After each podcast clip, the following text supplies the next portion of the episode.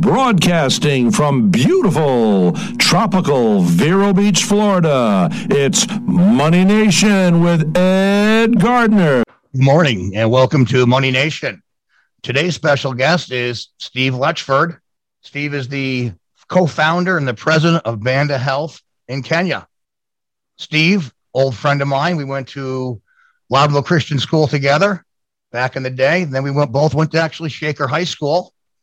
Uh, Steve then went on to Cornell, where he became a doctor at Baylor University, Cornell first, then Baylor. Was that right, Steve? Yeah, University of Texas for med school and Baylor for residency. There we go. And then from there, he went to Africa.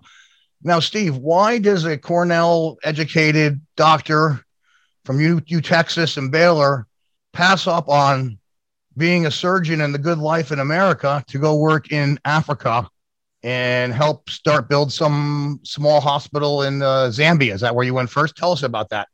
It is, yeah. That, probably the better question is why does my wife do it? Who's a suburban Texas girl. Um, but the, uh, uh, I mean, my my story was I went to Cornell and I wrote in my essay, "What do you want to be when you grow up?" And I said, "No, I want to be a doctor one day uh, in Africa or or uh, somewhere." And that came from uh, my dad was older when he got married and had worked in Africa, uh, uh, still during the colonial era, and had set up an education system. A lot of the guys he'd trained had gone on to lead the country in independence. And those guys uh, and other of his friends used to show up at our house in Loudonville, actually there, uh, Willow Lane. And he um, uh, and the guys who were the most fascinating to me were the doctors and they because they had to you know i'm a seven and they have really cool stories about having to kill a mama snake before they do surgery because it's climbing in the rafters and you know the power goes out and they got to build a you know hydro plant or something. So as a kid those stories fascinated me. And by the time i got to shaker it's like no i was good at biology and uh, i didn't even actually know what a doctor really was um, honestly until uh, until i was at cornell and i spent a summer in nepal. And as soon as i saw what those guys were doing i thought and that was with some other people from loudonville uh, the hales were out there and, and i said no this is what i want to do. So then it was just a matter of what do i got to do to do it Sherry was a suburban girl, so she had no idea till her first date uh, what this kind of thing even was, and exactly why she said yes to me, I still don't know, but I'm happy. I'm happy she did. So yeah, yeah. So tell us the you, you when you finished school at uh, Texas and Baylor, where did you did you do a residency first in the U.S. and then you went to Zambia and you were the head of the uh, Mokibi Hospital? Yeah. Or, or clinic? Yeah, Mukinge Hospital uh, in the northwestern part of Zambia, which is like South Central Africa. Um, yeah, so out of out of med school, then I went to Houston for ba- to Baylor's where I did my internal medicine and pediatric uh, residencies. So I did two residencies, and um, and then Sherry got a job in Augusta, Georgia. And so when I finished, we went there and we had loans to pay off and babies to have and things like that. So we were i was then in private practice in in augusta for seven years started a practice and then brought a guy in then brought another guy in. And when i brought the second guy in then i he came on a on a monday i think i left on a tuesday. So we had it kind of orchestrated. So and that practice is still doing great. Um, but so yeah we did seven years then in private practice and sherry was in private practice as a as a pt um, and three of our four kids were born there but uh, even when we moved there, we knew um, we knew where we were going. At least we thought we knew where we were going, and the country changed a little bit. But by the by the six year mark, it was clear the time was coming to go, and so Mukinge was happened to be the place that fit. They needed what we did, um, and it uh, it fit where we were going. So we we went sight unseen. We'd never seen the place when we moved there uh, with a bunch of little kids. So it was a Experience. What was it like? Was it like like really outback Africa, or um, was it more of a little city? How how remote was it in the first place? No, Ed. It it was. I'm not sure if we'd been before that we would have stayed. Right. It was uh, uh, for an Albany kid and a and a Texas girl. It was it was a shocker. Our kids were fine because they were little, and it was outdoors. You could play, but it was uh, average income there was probably a dollar a day. It was mud huts. Uh, we had a little cinder block house with a tin roof and indoor plumbing, right? And that was uh, that was equated to what you get when you go to heaven. Honestly, you get a house like that. Uh, but um, there were uh, termites that huge cracks in the walls. It was it, our house was a shocker for us, and it was glorious compared to what everybody else lived in. That and then probably the killer was HIV uh, it was the late 90s. HIV was at its peak, no drugs, no PEPFAR funding, and life expectancy dropped into the low 30s while we were there. It was wow. Wow. You saw a lot of that when you were a doctor there? Oh, it was it was relentless. We lived right across, you know, it's a little it was a 200 bed hospital and everyone lives pretty close to it if you work there. And so I literally lived right across from the the generator and the morgue. And the morgue every single morning. Uh, Daniel was two when we moved there, uh, and um, he used to say, "Dad, it sounds like ghosts," because people would wail starting at 6 a.m. and it was for whoever had died the night before. Oh my um, lord! So yeah, that's crazy. So, yeah, it was it was uh, it was sobering. There was a lot uh, for us as as entitled Americans. Basically, there was a lot we had to do coming to grips with that you know we're just human and we are not the savior of the world we're we're here to get honestly as much as to give because people were exceedingly uh, generous and gracious uh, with us. So it was a great place to do life together with people and we how many years did you stay there? You you helped build that up and then you handed the reins over to someone else?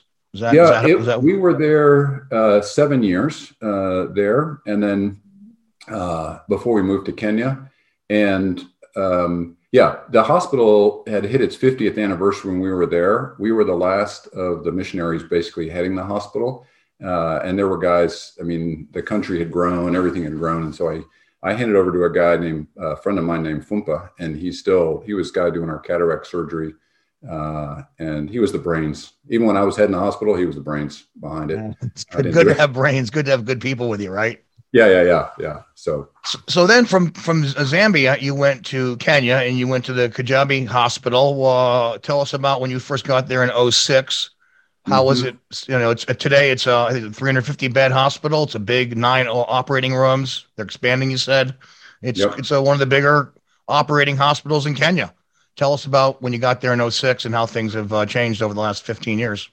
Yeah, it's you know we moved there. We never planned to move there and it was honestly the type of place i didn't want to go because it was much bigger uh, much more centrally located had more assets than what i was used to working in.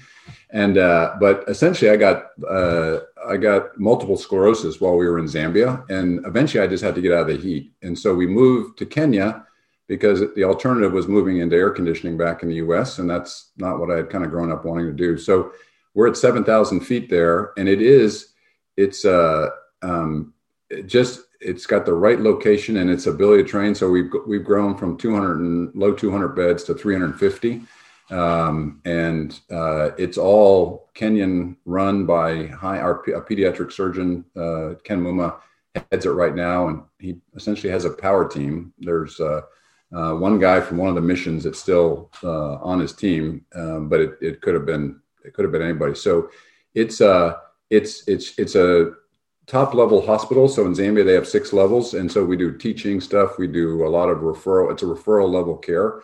Um, so if you need brain surgery or you've got bad orthopedic stuff or uh, intensive care, that's where you come. Um, so it's amazing how you're teaching all the Kenyans to be nurses and doctors, and most of the staff are Kenyan. You're saying now, right? Not yeah, expats. And, honest, and and it the the the people who are heading uh, even even just where are we going educationally or uh, or the Kenyans. We're basically there as, as team members at this point. Um, and um, yeah, it's it's it's incredible to see. There's been a big push both at the high end. So over the years, we we have trained neurosurgeons and plastic surgeons and others um, the uh, um, we've also made a big push as a team developing mid-level people. So nurse anesthesia, which in the U.S. you take for for granted, we we run this often the second busiest operating rooms with nurse anesthesia. Not only did we train them, but our guys started the program together with the government, and the government asked us to extend it. And we've started doing the same with critical care and um, and emergency care. We're training a mid-level cadre of, that are not physicians that can, if you drop dead in front of them right now, um, they're the one you want. They will they will have you on a machine, intubated, your blood pressure back. Um, they know what they're doing. They're very good, and Amazing. so it, it extends care, keeping costs at, at least somewhere close to what people can afford. So that's amazing. Yeah. Um, now, Steve, your your new thing is you're the now the president and co-founder of Banda Health. Now, you still you said you still help out in the OR and the ICU, but your your nine to five job is not with the Kijabe Hospital anymore, but with Banda Health. Tell us about your new Banda Health and how you're trying to get medical like medical huts all over or, or throughout the uh, Kenya area. How does that work? Yeah. So, well, I'll just make a disclaimer. They don't let me in the operating room. Uh, that would be dangerous. So they do. But now you're now you're administrator. Yeah. No. Well, they let me into ICU, so that's okay. Oh, uh, okay. But the um, uh, yeah. So Banda Health is is it's a parallel nonprofit basically that we set up a few years ago, and uh, our uh, our objective is to use two things, and that's technology and relationships to get in and empower, work with uh, the little tiny clinics that are in the slums and the villages, essentially the places that see the poorest patients in Kenya, and now we're extending into other countries. But if you're the poorest patient, where do you go first for healthcare, right? And those are the places we want to get in. Uh, the alternative is to go build a bunch of those clinics yourself. No, you could never. People are doing that. You could never get far enough. So uh, our approach has been: how do we get in, meet the guys who are already there, figure out what help they need, and use technology and some relationships to help them. So, the um, uh, maybe I'll just uh, start with those two things. What is it that actually? What are we doing right now? And um, the we have 50 about 50 clinics that we're working with right now, and they are you could picture them as a storefront clinic in a slum. So you have a very tight, you know, small road, three, four story buildings there, and there'll just be a little place next to the meat market or whatever that happens to be a clinic. Um, and so they are run almost essentially never by a doctor and they almost never have an accountant. So they're, they're mid-level guys, nurses or health officers that run these things. Um, and we get in and think, great, what do you need? And so the, the first guy that we did of these 50s is we, we, we've been with him. He's really helped us develop his input has helped us develop. But Boniface started using our stuff when essentially we have it's software as a service, which you know, think Salesforce, think Microsoft, Google. They, you know, their stuff is online, and you you pay for it as you go. And so we we have a solution that's online, which means we can scale it. They have to have one computer at least and internet. So right now, with cell towers everywhere, internet, even the slums, is is there, and it's reasonably uh, reasonably priced. But once they get that, Boniface uses our system to track every patient that comes in uh, their name, what they saw him for, how much he charged them, what he sold them, because all these little clinics sell you a drug.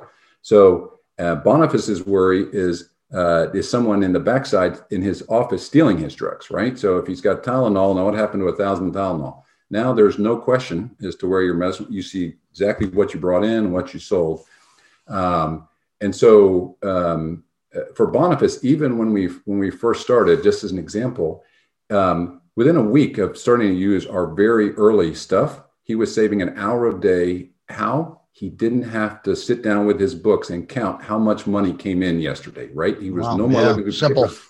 He actually would wake up in the morning and on his cell phone, the system had sent him an email that says, Here's your report from yesterday.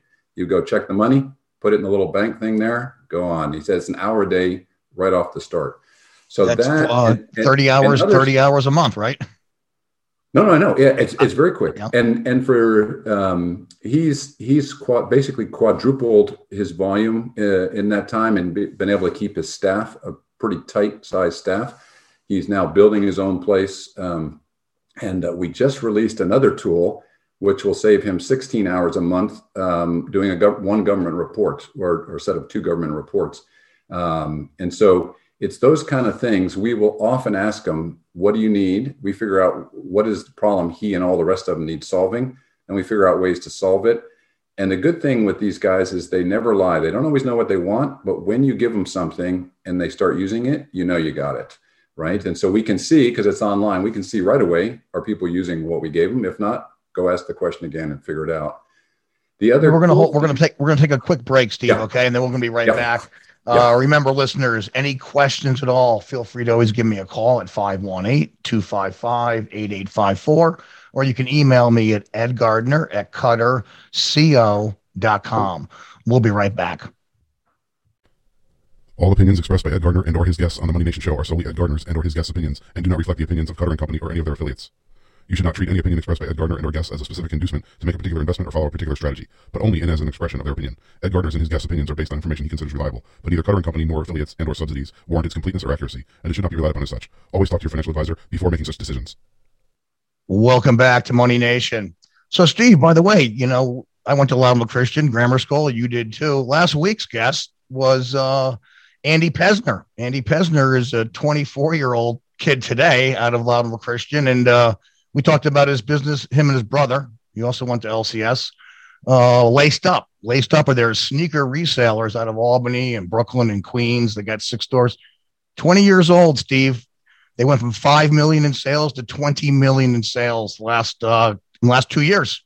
Pretty amazing. Yeah. That was a good interview. That's that crazy. was the week before. So we got kids, uh, young kids from uh, Loudon Christian doing good, good things, great things. Yep. Um, let's go back and uh, talk about what are the clinics like. Uh, tell us a little bit about how these clinics work, and uh, we'll start there. Yeah, uh, Ed. These uh, at this point in my career, and like I'm 60 now, and I, am not sure I ever pictured I'd be doing this when I was 60. Uh, getting to hang out with these guys has been has been amazing. Um, you know, in in the in these slums, life is is incredibly tough. And uh, why you would go and set up a clinic and try to make money in there is is is a good question when you have your own family raised. And there's one lady who sort of, uh, and there's there's multiple, but this lady Mary, her husband just passed, named Joseph, um, sort of typifies who who we get to work with now. And Mary was a, a, successful nurse. She actually had two clinics in a nice part of town. She was making plenty of money. Joseph, her husband, was an auditor. It was like 20 years ago, so they're probably in their mid 40s or something. Uh, auditor working for the government. They were doing fine. Um, and but across the river from one of her clinics was a slum. And she said, when I asked her, like, Mary, why'd you guys start this place? And the place was called um, Cana. And she says, because Cana is where Jesus did his first miracle, and these people needed a miracle in here. And she says, no, I was right over there. We had we had a clinic. We were doing great. Um, and one kid, one street kid came in, like she thought it was a street kid, came in with a problem. So she treated him for free. She says, you treat one street kid for free, you got all of them, right? And so they all started coming to her clinic. And so eventually she said, boys, where do you come from? And she goes, Mom, come and see, right? And so she said, Saturday morning, eight o'clock, I met him here and they walked me. And this was like 20 years ago. This was while I was still in Zambia in the 90s. And this HIV was everywhere. And she goes, Steve, she goes, every single room. And again, these are little tin rooms, sort of squalid. She goes, every single room we went in, there was an adult dying of HIV. She goes, and I went back that day and she goes, that whole next week, I couldn't balance my books. Like I just, I couldn't think. So, so eventually, and she's a big woman and a strong woman, she went and told Joseph, who I don't think had a choice. She goes, Baby, we are selling the house and we are moving down there. We're going to go help those people. And she says, My my pastor told us we were crazy. Everybody. She'd been there 20 something years. Well, they, she gets down there and she she literally has to, it's the slums. So who owns the land? The government. No, you can't buy that land, but it doesn't mean you can't pay money for it. So she's she's paying money to somebody for not even a title, and she gets this little plot in the middle of everything. She puts up some more tin and she says, The women were just dying in childbirth in their house. So she goes, I went to all these little midwife people and said, You keep your money, but deliver in the tin in our hospital, right? Which was these tin things. Um, and she goes, Right away, maternal mortality just went down to zero because most time they're just bleeding post delivery or something and dying for a reason they didn't. So that starts, she ends up building a clinic and she says, Steve, she goes, All these kids, they had no education. So they just they don't wait for anybody's money. They just build a little school. And so they build this school and she gets some some teachers to come in. And again, it's a super tight little space in there. Everything's packed. And she goes, while we're there, the teachers start coming to me and say, No, the girls are getting raped at home, right? These little schoolgirls are getting raped in the house. And she goes, Huh. So they start this girls' rescue center. And again, Ed, it's just everything's in this this small block area and it's so compact and then they squeeze another building in that um, they build a little church down there. When i was i go down there uh, fairly often no they're putting an operating room over over the church. And i go mary you guys don't even have a doctor here. She goes that's all right we'll figure it out. We have to have an operating room because we have to do c-sections here because if we send them out they don't make it right? Um, and she she was just relentless. When you ask her about selling her house, she goes, "That was our kids' inheritance that we sold." You know, uh, uh, and her, yeah. So that kind of people, and you know, they see probably uh, 300 patients a week down there, 350 patients a week, um, and they still, even today, you know, they're 20 something years on, they got massive struggles just trying to, you know, when you charge, their their average bill is probably three dollars, and that includes drugs that they're selling people. So their margins are unbelievably tight. Um, but just getting just getting to be down there and figure out, great, what problems do you have? How how can we help in a way uh, in a way that works for you? Uh, and so we've done that with Mary uh, and her team down there. And then there's um, there's there's plenty of people like that, but they're um, they they have very basic. Uh, you can if they don't have a computer, they can often get one. Um, they they can get basic internet down there, um, and so there are there are ways to begin to help them um, or getting them connected with other things. Part of what we do is we can not just bring technology, but relationships and help getting them connected to places where they can get drugs that aren't counterfeit cheaper and things like that. So yeah. How many how many um, clinics do you have right now? You said do you have like 50 or yep. 40 or 50 40, clinics? 47 right now. So we're getting close to the guys will, will probably be 50 in the next couple weeks. Yeah. What are your what are your expansion plans for the next couple of years? Um, you know, I, I tell the guys we need to our emphases are right now are two. One is we've got to get a more powerful solution. So we can take care of their business issues pretty well and are starting to be able to help them with some of their clinical decision making problems uh, to a whole a whole nother level. Uh, okay, I think I just lost something here. Um, so, so, so getting um, getting our solution so it's more powerful, and so that's essentially adding a lot of clinical uh, firepower on the back end. But the other thing is, is we'd like to get now from 50 clinics to 100. I mean, we started this thing with the goal of getting into several thousand clinics. Wes, the guy who co-founded uh, Banda with with me, told me he's a tech guy, and he's at the beginning he said, Steve, no matter how hard the technology is, that's going to be the easy piece. Helping people, figuring out how to get people to use it, and figuring out how you help solve problems. That's going to be the hard piece, and it, it definitely has.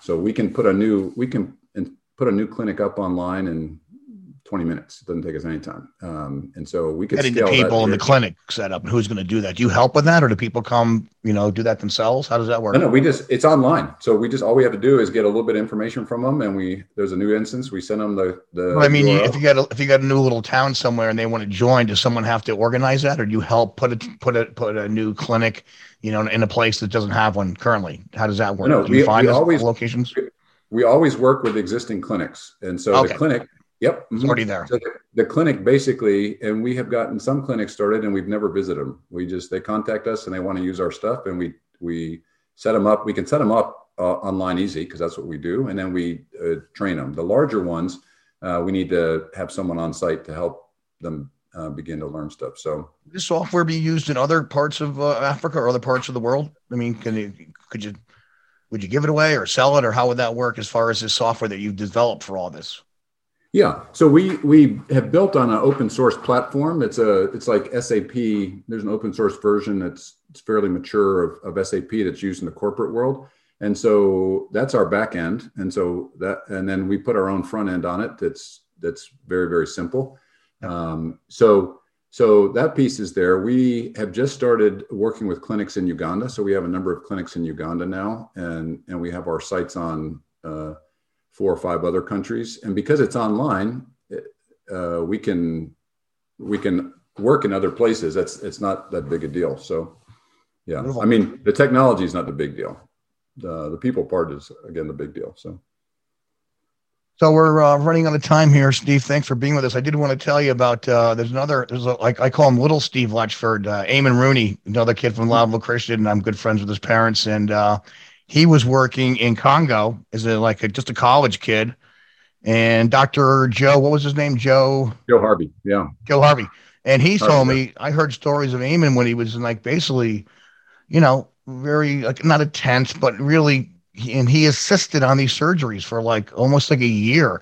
What a what a way to get thrown into the fire and you're just a college kid and you're sitting there with a surgeon handing him utensils and watching him do surgeries day in, day out. And Eamon now is at Florida State, uh, becoming a doctor. But yeah, I, when I heard about him, I go, that's Steve Letchford. He's little Steve Letchford. Yep. So, Steve, you're doing great things over there. Love talking to you. Thanks for calling in from Berlin. You're gonna how much longer are you gonna be in Germany? When do you go back to uh, Kenya? Uh, we'll be back on November 12th. We'll be back in Kenya. So yeah, fantastic.